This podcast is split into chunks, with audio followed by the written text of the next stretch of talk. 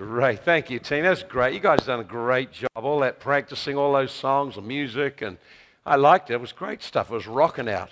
I noticed that when you get dressed up, you look freer too. I wonder why. Isn't it funny we dress up in church clothes and suddenly go, oh, serious. I was wondering, I was just thinking, the thought came over me that actually you should have one Sunday when everyone dresses up in, in period costume or any kind of thing, but don't come like you normally come. You know, come up dressed up. Dressed up to have fun and celebrate. And that'd be great to do that, wouldn't it, eh? Great. What? Christmas. It's called Christmas, isn't it? yeah, yeah, yeah, yeah. It sounds really good. oh, hallelujah. What a great song. Why don't, why don't we just turn in Ephesians chapter 5? Ephesians chapter 5. I'm full of the Holy Ghost today. Absolutely. Up praying, getting full of the Holy Ghost. It's good to be full of the Holy Ghost. Otherwise, you're full of something else usually, you know, depression and heaviness and fears and anxieties and worries. God wants to be full of the Holy Ghost. Huh? Full of the Holy Ghost. I hope before you go out today, you'll get filled up. You'll open your life and get filled up. And uh, we've been doing a series on desire and destiny and so on, and want to call it in and get on with something else. But, but I want to, there's one thing I had just burning in my heart that I just wanted to, to share. I want to talk about the Holy Ghost and the will of God the Holy because all of us want to know, well, what is God's plan for my life? So we're going to go searching all our desires or whatever, and, and uh, we want to find out what God's plan is. And of course, you'll notice if you read the Bible, you can't get answers for everything you want. It's just like there's some things He didn't talk about. So kind of left there, and uh, so we need to get some help on that. So we're made for the God's pleasure. We, we were sharing with our God has wired certain things into our heart. So one way of finding God's purpose for your life is to connect with the desires of your heart. Now, one of the things we have to realize, though, is we live in a culture which is very, very self centered. Had you noticed? It's and it's fueled by instant everything. So I want it all and I want it now. Now, this is not a good culture, a good environment to be a godly person because God doesn't give it all and He doesn't give it now. He gives it all, but not now. And that's the dilemma because in the world you get you want it all up front. And so there's a, there's a, a, challenge that the generation arising has that in the West it's all a very me centered culture that community and responsibility for community is broken down. And actually, the prevailing culture is what about me? It's all about me. What do I get? What do I want? How can I get ahead? And so, even in the universities, the whole the flow of education is towards what's in this for me? What do I want? How can I get ahead? And then that overflows to, well, how can you help me get ahead?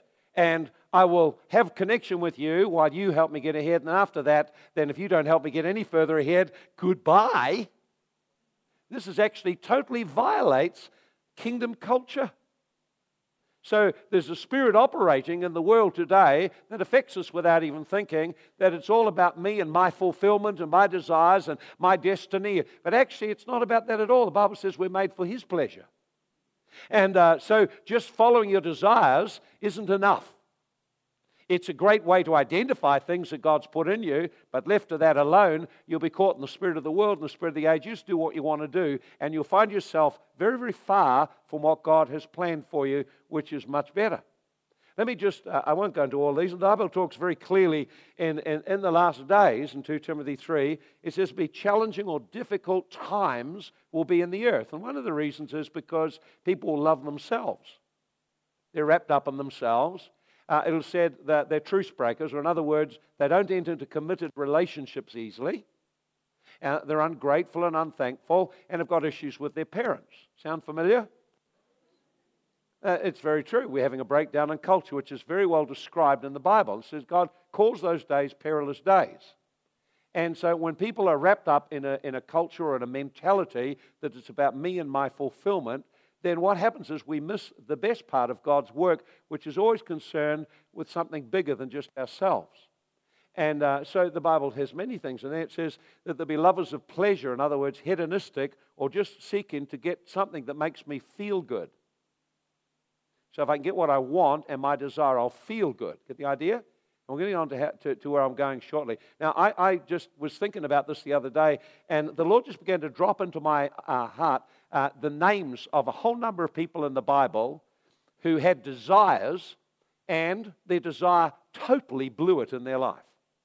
And they weren't, let me just give you a few. I'm not going to look them all up, but let me give you a few of them. Eve had a desire. She desired the fruit on the tree. Thought, boy, that's good. That'll get me ahead. Yeah, right.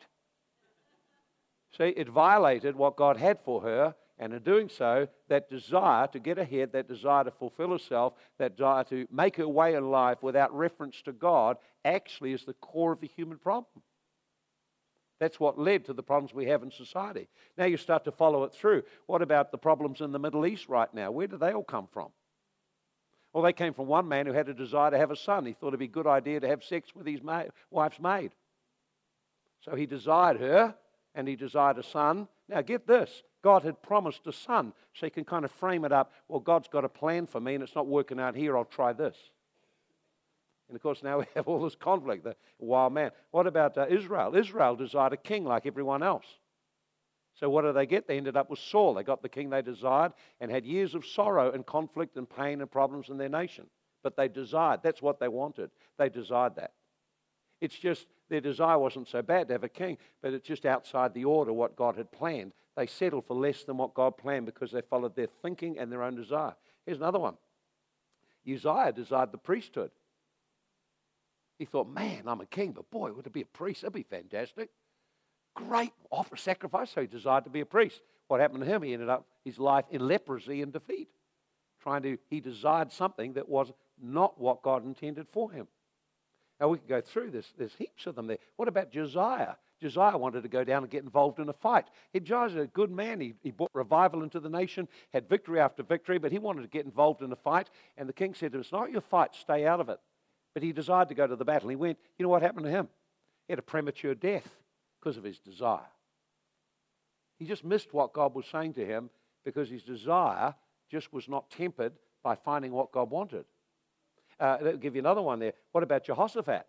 Jehoshaphat desired to strengthen his relationship with King Ahab. And King Ahab wanted to go down the battle, talked him into going to battle. And then they got a prophet and The prophet said, No, no, this is going to be a big defeat if you go there. But did he go? Yeah, he went anyway.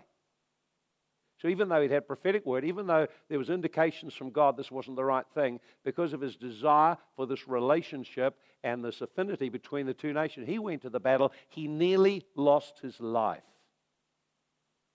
Now, these are written in the Bible. There's heaps of them. They just go on and on. What about Gehazi? Well, he desired, he desired, you know, that his ministry be rewarded. He thought, well, I'm serving Elisha. I should get something out of this, you know.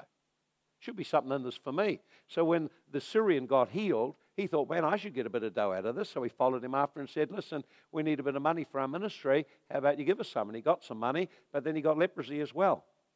His desire brought leprosy and shame not only on him, on his whole family. Isn't that interesting? In Mark 1, it tells us the desire, the disciples were in, a, in the midst of a revival Jesus was having. You know what they wanted? They wanted Jesus to come back out and do the same stuff he did yesterday. He said, no. Actually, we're going, we've got a bigger plan and it involves the rest of the nation. We're not going to stay where you want me to stay. What about Peter? Peter desired that the ministry influence he had was it would, would expand and extend right through the nation. So when Jesus started to talk about a cross, he said, Forget crosses. Crosses aren't in the deal. Man, we're just pumping. We haven't got room for crosses in our ministry direction. We're so set on success, we can't see where crosses fit in anywhere.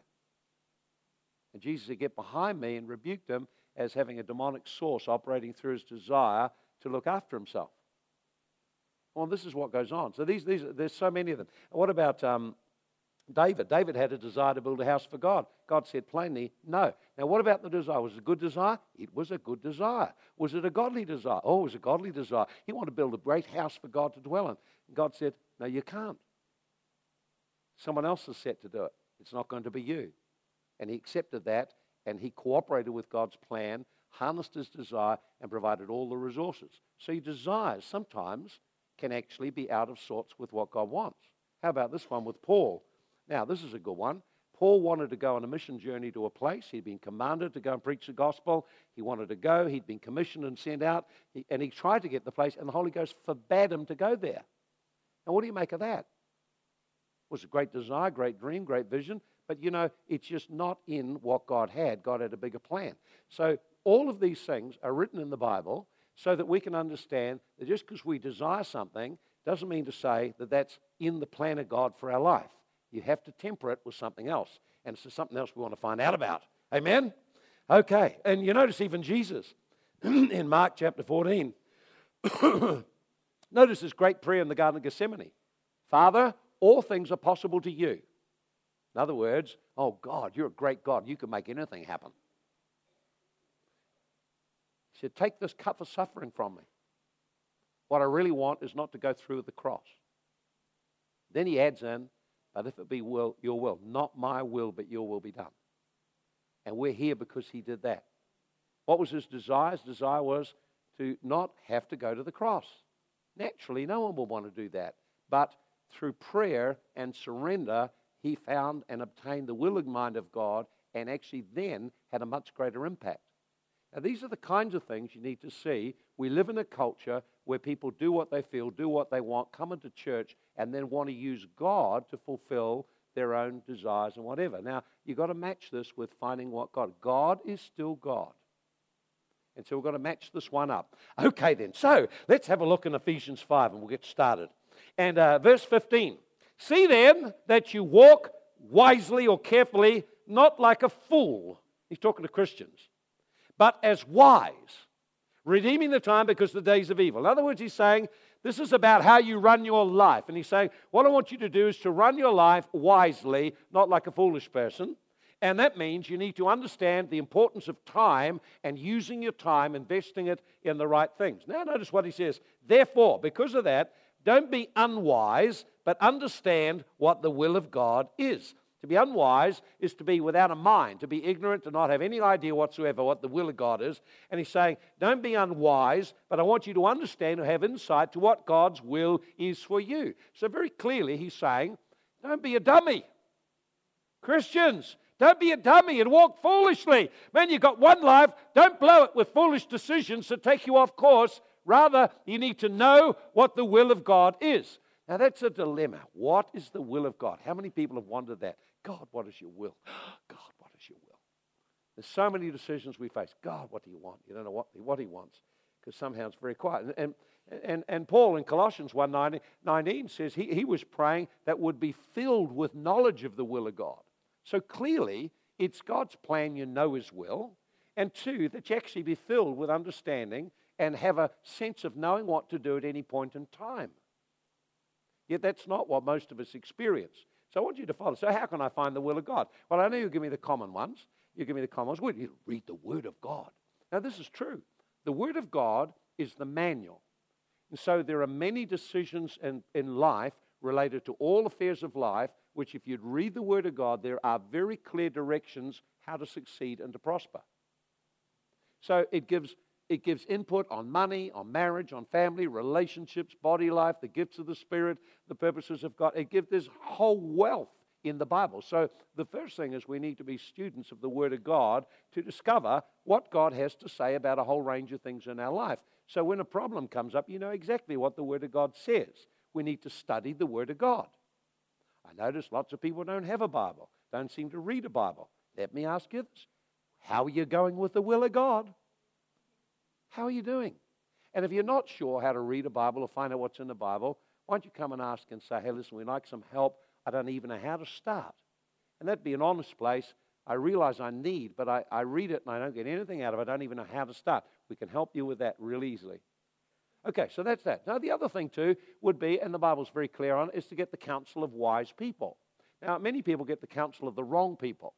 So, if, you, if you're going to get counsel of anyone, you want to get counsel of someone who has succeeded in life in that area. That would be a fairly wise person, I'm sure. And get counsel of someone who's also got spiritual insight. Otherwise, you'll gain a wisdom that's of the world and it'll fill your life with strife. But that would be two things. And the Bible says a fool follows his own way and everything that's in his own heart. But it says a wise person will draw on the counsel of those who have success in their lives. So we need to learn to do that. Now, those are the most obvious ones. What I want to do is I want to focus uh, on this area of what the Holy Ghost does to help us. Because here's the wonderful thing is God gave you the Holy Ghost to talk to you. When Jesus left, he said, I got a promise for you. It's a promise of being filled with the Holy Ghost. And I want to show you how you can draw on Him. I'm going to show you two or three things. Very simple. It's just a matter of whether we do them or not. So here's the first thing. Now, there's a lot of areas in life where you, you don't know what to do because there's no verse in the Bible tells you where to live, what job to take on, whether to do this, whether to do that, what person to marry. There's a whole realm of life where there's absolutely no direction in the Bible whatsoever. And so, in that area and that arena, which we face all the time, we operate on two principles. One is the principle of wisdom, godly wisdom, gained by spending time in the Word of God and not doing stupid things, or if you do, then learning from them. The other one is revelation. In other words, the Holy Ghost speaking directly to us and showing us what to do. Now, we need both. If you only just rely on one, you'll end up, there's a lot of things God's not talking about, and you'll be making up things in your head you think He's saying. So we need the balance of wisdom. There's a lot of things God won't tell you because He expects you to do it. He won't tell you what to put on your shopping list. He doesn't tell you because your job to figure out the shopping list. But He can tell you if you forgot something. I remember on my first missions trip, I got down about as far as Chesterhope Bridge, and the Holy Ghost just shouted into my ear, You forgot your passports and tickets! ah! I'm looking at the time thinking, oh my God, I'm not going to catch the plane. I rebuke this thing in Jesus' name. And look, I just spoke and commanded the plane to be grounded so I could get my tickets. It's my first missions trip, first time anyone paid for me to go anywhere. And, uh, and I was dependent on that plane to catch the connecting, it was the connecting flight to catch the main one overseas. I did not want to have my first day turn up late. And so I flew back home as fast as I could and then drove to the airport um, yes, I drove to the airport, and uh, me down, when I got to the airport, the car, the, the, the plane had been grounded. It had been grounded. It was grounded a full half an hour, and I was able to get on my flight. But you know, it was the Holy Ghost told me. So those, I don't think he tells you everything, but he does tell you things at times that you need to know. So we need to figure out how to hear that. Now notice what it says in Philippians. Now I want to keep reading on. Now notice it says, "Be not unwise and understand what the will of God is." And don't be drunk on wine, which is foolishness, but be filled with the Holy Ghost. Now, you notice it's talking about not drinking wine. Now, we could go into all kinds of stuff on that. But here's the thing being filled with the Holy Ghost is deeply connected with knowing the will of God. And he jots in there this thing about not being drunk with wine. Now, here's the deal about it. What he's saying is don't come under any other influence that would cloud your thinking, your mind, and ability to make decisions, whether it's drink, drugs, or any other kind of thing. Don't let your mind senses be dulled. But rather, be yielded to the Holy Spirit. It's a different spirit. He'll quicken your mind, He'll give you ideas, quicken you with energy in life. Yield to the Holy Ghost. Now, people get all hung up and they forget the big thing there is get filled with the Holy Ghost. So everyone gets worried about wine. Well, if you want to drink, the Bible says those who are dying and those who are in trouble drink wine because they need it to feel better. That's really what it is to feel better or be sociable. And so I won't go into a big thing about wine. The Bible just says don't be drunk. Uh, but it does say get drunk on the Holy Ghost. And I'm more interested not whether you're drinking wine, whether you get drunk on the Holy Ghost. When's the last time you got drunk on the Holy Ghost? Filled with the Holy Ghost? Yeah, oh, Holy Ghost. Well, more! Because that's connected with knowing the will of God, being filled with the Holy Ghost. Many Christians don't get full of the Holy Ghost. If they do, they don't stay that way. But you see, the Holy Ghost helps us with the will of God. And I'll show you just some simple things you can do because God has put within your power the ability to consistently, day by day, actually be filled up with the Holy Ghost and have the life of God flowing in you. It's real simple. And discover on the way what God wants to do. Let's have a look. Philippians 2, verse 13. Philippians 2 and verse 13. Look what it says here. Philippians 2 and verse 13. Now, it says, Work out your own salvation in fear and trembling. Now, notice this For it is God who works in you both to will and to do for or of his good pleasure.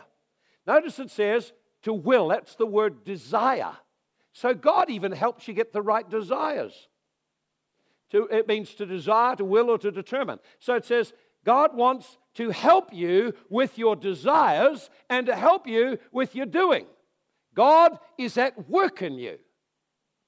Both to will and to do of the things that please Him. So here's the thing we're not on our own. The Holy Ghost has been given to us to help us with our desires, so our desires align with heaven's desires, and also to help us and empower us. Notice that word, God is at work. That word work is the word Greek word energetic or energio, from which we get energetic, like the energizer battery, like that. God is energizing you.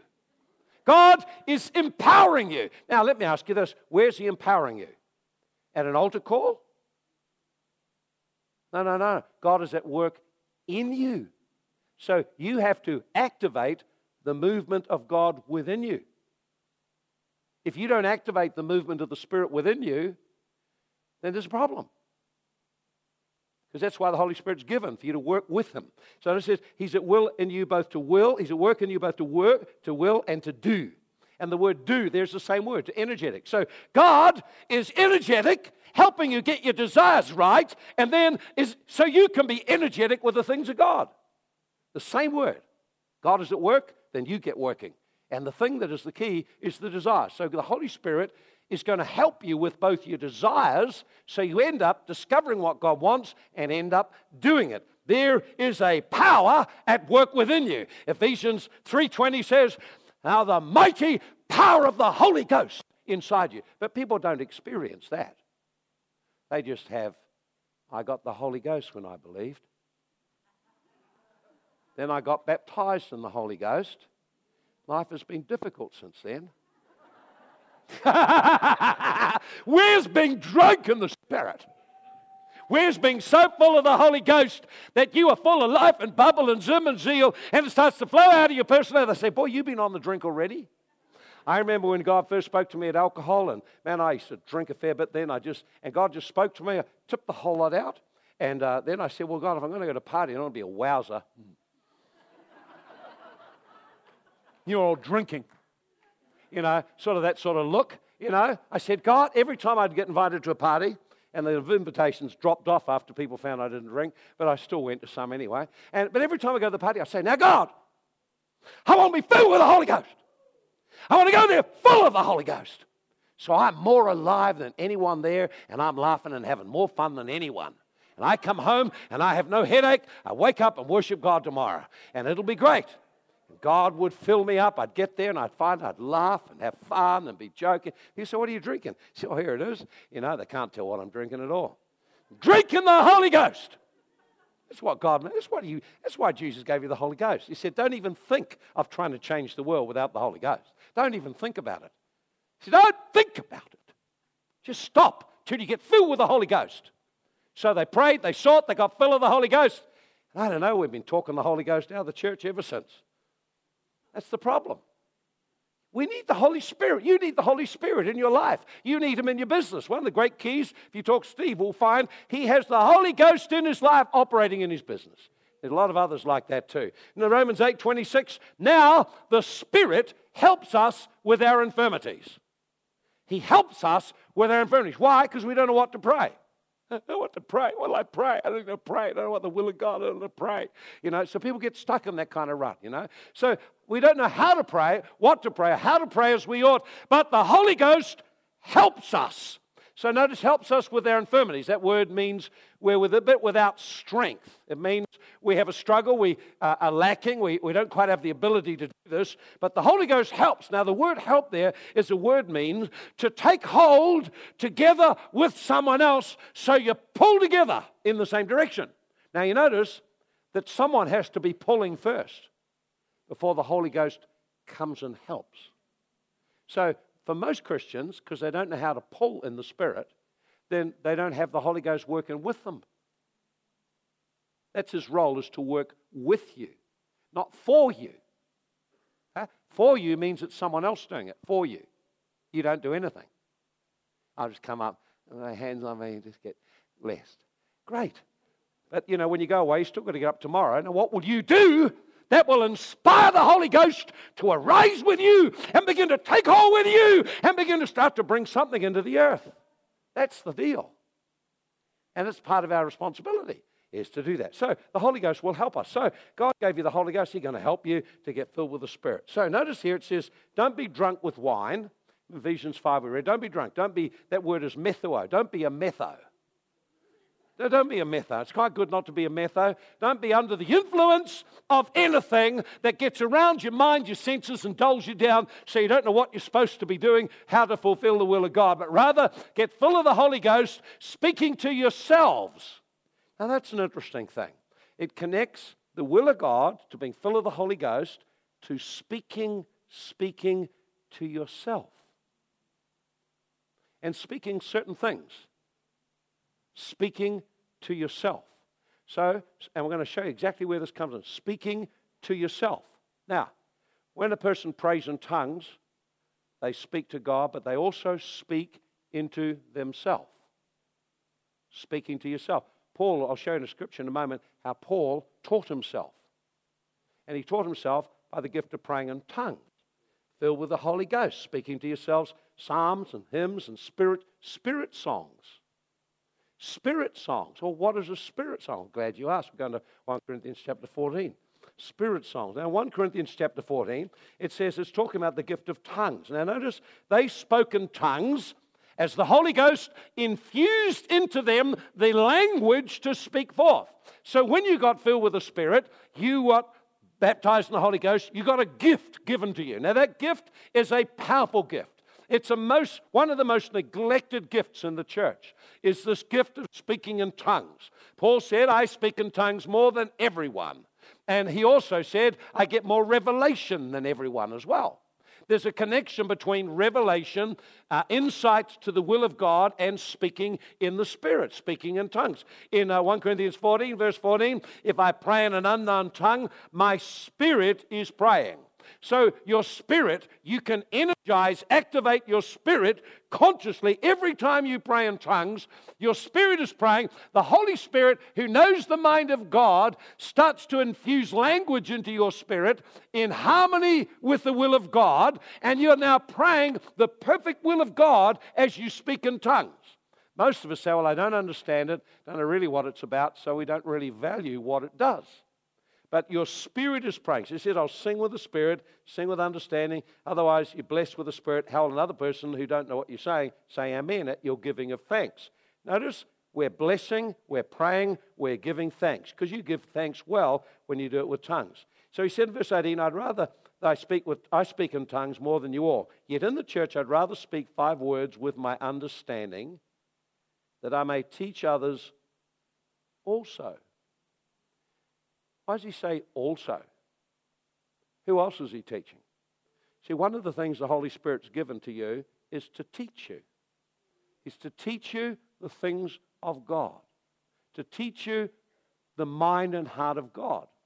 So we don't know how to find that mind and heart of God. So begin to speak in tongues. We say, Well, I don't know what I'm saying. My mind isn't connected to it. No. But when you speak in tongues, you are now directly opening the communication with God. Now the Holy Spirit is directly imparting to your spirit. You have an open communication line with God in your spirit. You try praying in tongues for a few minutes and then suddenly stop. Just go, stop.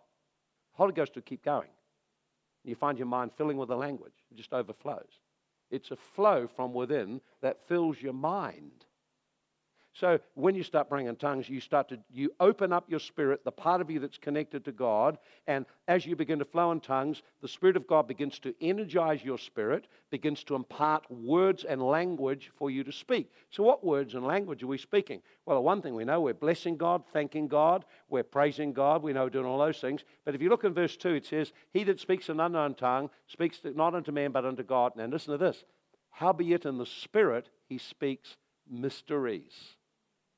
Well, there you go. When you're speaking in tongues, you're speaking mysteries.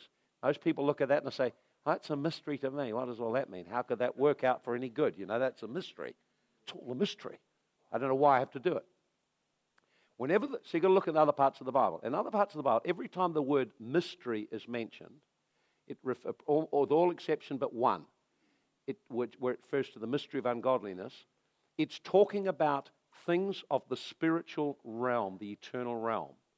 And so each time it speaks of mysteries, it's speaking of God's design for his kingdom to advance. in you and through you. So the mysteries you are declaring as you speak in tongues are actually a download of what God, by His Spirit, has purposed for you, in you, and through you. You say, well, I'd have to do it in tongues. Simply this because your head would get in the way of the will of God and you'd argue with Him. Because you'd have your own mind. You'd be praying something like this Oh, God, change that wife of mine. I want you to turn her into a loving person who doesn't control me. And the Holy Ghost, as you pray in tongues, if we could interpret it, would be saying something like this Father, help me to change my heart attitude so I can be more loving and sensitive and kind to my wife and not be so passive, but be more responsible. Now, if you heard that, you'd argue and shut it down straight away. So God puts it in another language they can't understand. It's called the mystery of God. Not bad, eh? See, that's how it works. So when you're praying in tongues mysteries, you're praying directly the things God intends for your life to work in you and through you and accomplish through you. So when you're speaking in tongues, you're not only energizing your life and opening up a direct communication with God, you begin to start the flow of the Spirit in a way that enables you then, you're in the same communication flow that you hear from God. You've got to learn to practice it. The more you pray in tongues, the easier it is to feel the flow of the Spirit, and then you start to hear the voice of the Spirit, the impressions of the Spirit. Not if you just pray a little bit once, but what if you were to make it your lifestyle? That every day you'll be praying it. Oh, they don't have to pray that loud, but let me shout out loud. I pray quietly under my tongues. Uh, you know, now, the trouble is when you go around this, people hear you talking. They think you're crazy. So I found it easier to sing in tongues. Because when you sing in tongues, people don't know what you're singing, but they just know you're singing, and they say, oh, that's nice, a happy person. You know, but otherwise they go, like Ian does. Whoa, what's that? You know, what's going on there? But you can pray in tongues all the time. You can pray every day. Here's the deal you can call forth the will of God as much or as little as you like. You can, call, you can grow yourself in your spirit as much or as little as you like. You choose how much you build your life with God. You choose how much you yield to the Holy Spirit. Or put it another way if you go to a party, you can choose how many drinks you have. Have one. Oh, that was nice. Have enough. Like chocolate, you have one. Oh, I can't eat one piece of chocolate. I just know now. I have to have the whole flipping cake. I don't know, just I don't know where it went. It just vanishes, just like that. An empty wrapper. If you look under my desk, you find empty wrappers of chocolate. It's not healthy, but it's good. I don't know how I eat, get to eat a whole cake. It just start and just can't stop. It's partly because you get a taste for it. But I tell you something, when you get praying in the Holy Ghost, oh, you get a taste for it. You get a taste for the feel of His life pumping in you, of the clearness in your head, of the life of God flowing. And you may go out and have a few issues, come back a bit beaten up, but get praying in the Holy Ghost. Remember, the moment you decide you'll pray, He takes hold with you. You get full as you like, full of the Holy Ghost, full of the Spirit of God. Say, speaking to yourself. That's not just talking to yourself, that's actually speaking in tongues, the mysteries of God, speaking and building your spirit man. I tell you, we need a church that every person's full of the Holy Ghost. You pray in tongues. I look in a meeting sometimes, I see some people standing there and they're like this Oh my, you're at a party and you're not drinking. That's so sad. You know, it's, you know, to be a wowser at a party is a terrible thing, really, just sitting there looking serious while everyone else is drinking. It's not very good, really, is it, eh? Everyone notices it too. Do you notice? They all notice you. What's up with you? Drink! Drink! Come to a meeting, drink! Get up in the morning, drink! Start the flow of the Spirit of God. Get that anointing flowing inside you. That's who it is. It is a person, and that person flows through you. Your life gets energized. I, I, you start to build this into your life day by day. Build it 10 minutes, 15 minutes, 20 minutes, 30 minutes. Then through the day, ah, praying in tongues. You know what will happen? You start to come alive on the inside. Then you start to hear things from God. You'll start to know things. You say, How do you know that? I don't know how I know. I just I don't know. I just know. I don't know how I know. That's what, that's what Steve does in his business. How, you, how, how did he know what house to build? How do you know they even want, they're going to give him the contract? Because he saw in the Spirit. How do you see in the Spirit? Well, I guess he prays in tongues if ever. Would that be right, Steve? Pray in tongues, pray in the Spirit every day. See, what happens is the benefit is you start to get into a flow of revelation and things that God has purpose for your life. So, you may have lots of desires, but one desire to cultivate is the desire to pray strongly in the Spirit to let the life of God begin to flow through you. Why? Because what will happen is your head will clear, your spirit will come strong, and gradually you'll begin to form in your spirit the things that God is wanting to birth. Gradually they'll start to form in your spirit until they give birth. Till finally there comes a point where these things start to happen. There's other factors in that, of course, at least do the groundwork because God gave you the Holy Ghost. He said, Don't try live the Christian life without the power of the Holy Ghost. He said, Well, I, I'm not so good at praying in tongues. Why don't you give yourself to it? If God gave you the gift, why don't you just give yourself to it? Well, I'm, I'm a quiet person. No, no, no, no. That's a mistake. That's quite an untruth.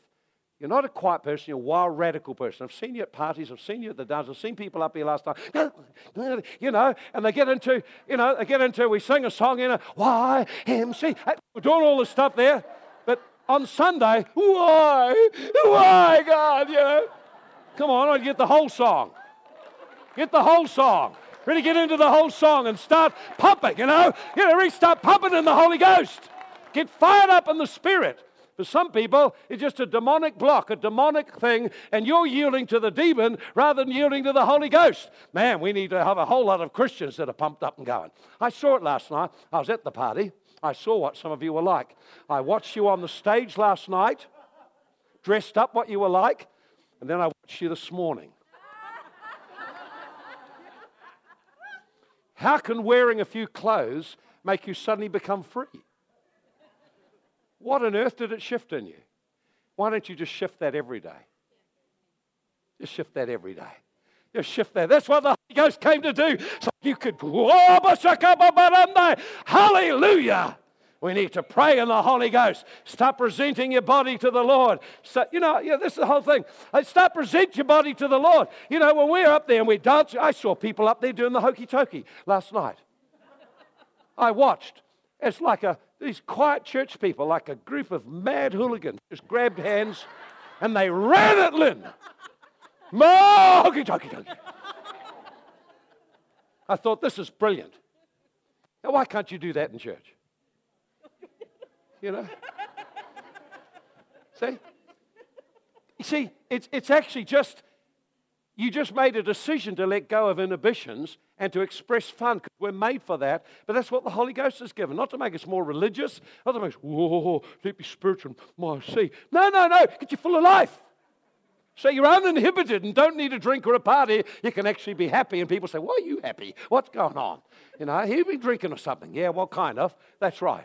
That's right. I got the Holy Ghost. Got the Holy Ghost. God gave me the Holy Ghost. God gave me the Holy Ghost. I'm full of the Holy Ghost. Oh, I'm feeling the Spirit of God right now. Come on over here quick. Let's just lay here quick. Somebody catch them. They'll fall over for sure. I'm so full of the Holy Ghost. Wait, wait, wait, wait, wait. you lift your hands up. Just lift both hands up there like you have a good drink. You ready?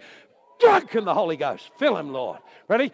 Power of the Holy Ghost. Just come around like Holy Ghost. Drunk, drunk, drunk, drunk, drunk, full of laughter. Holy Ghost. Quick, come on, quick, quick, quick, quick, quick. You ready? Come on, cut you quick. She's going to stagger full of.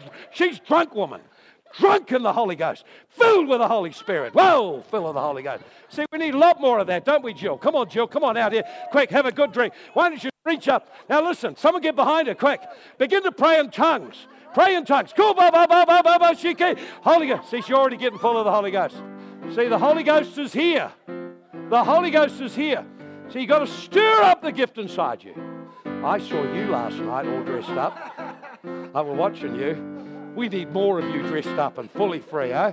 I saw Andrew too. Whoa, a different person. Put him in an Elvis costume, he's away, whatever it was. Funny, isn't it? Just sometimes wearing a hat can make a difference. Just put on a hat or some kind of thing that makes you different, and then you just come along and hang out and have fun.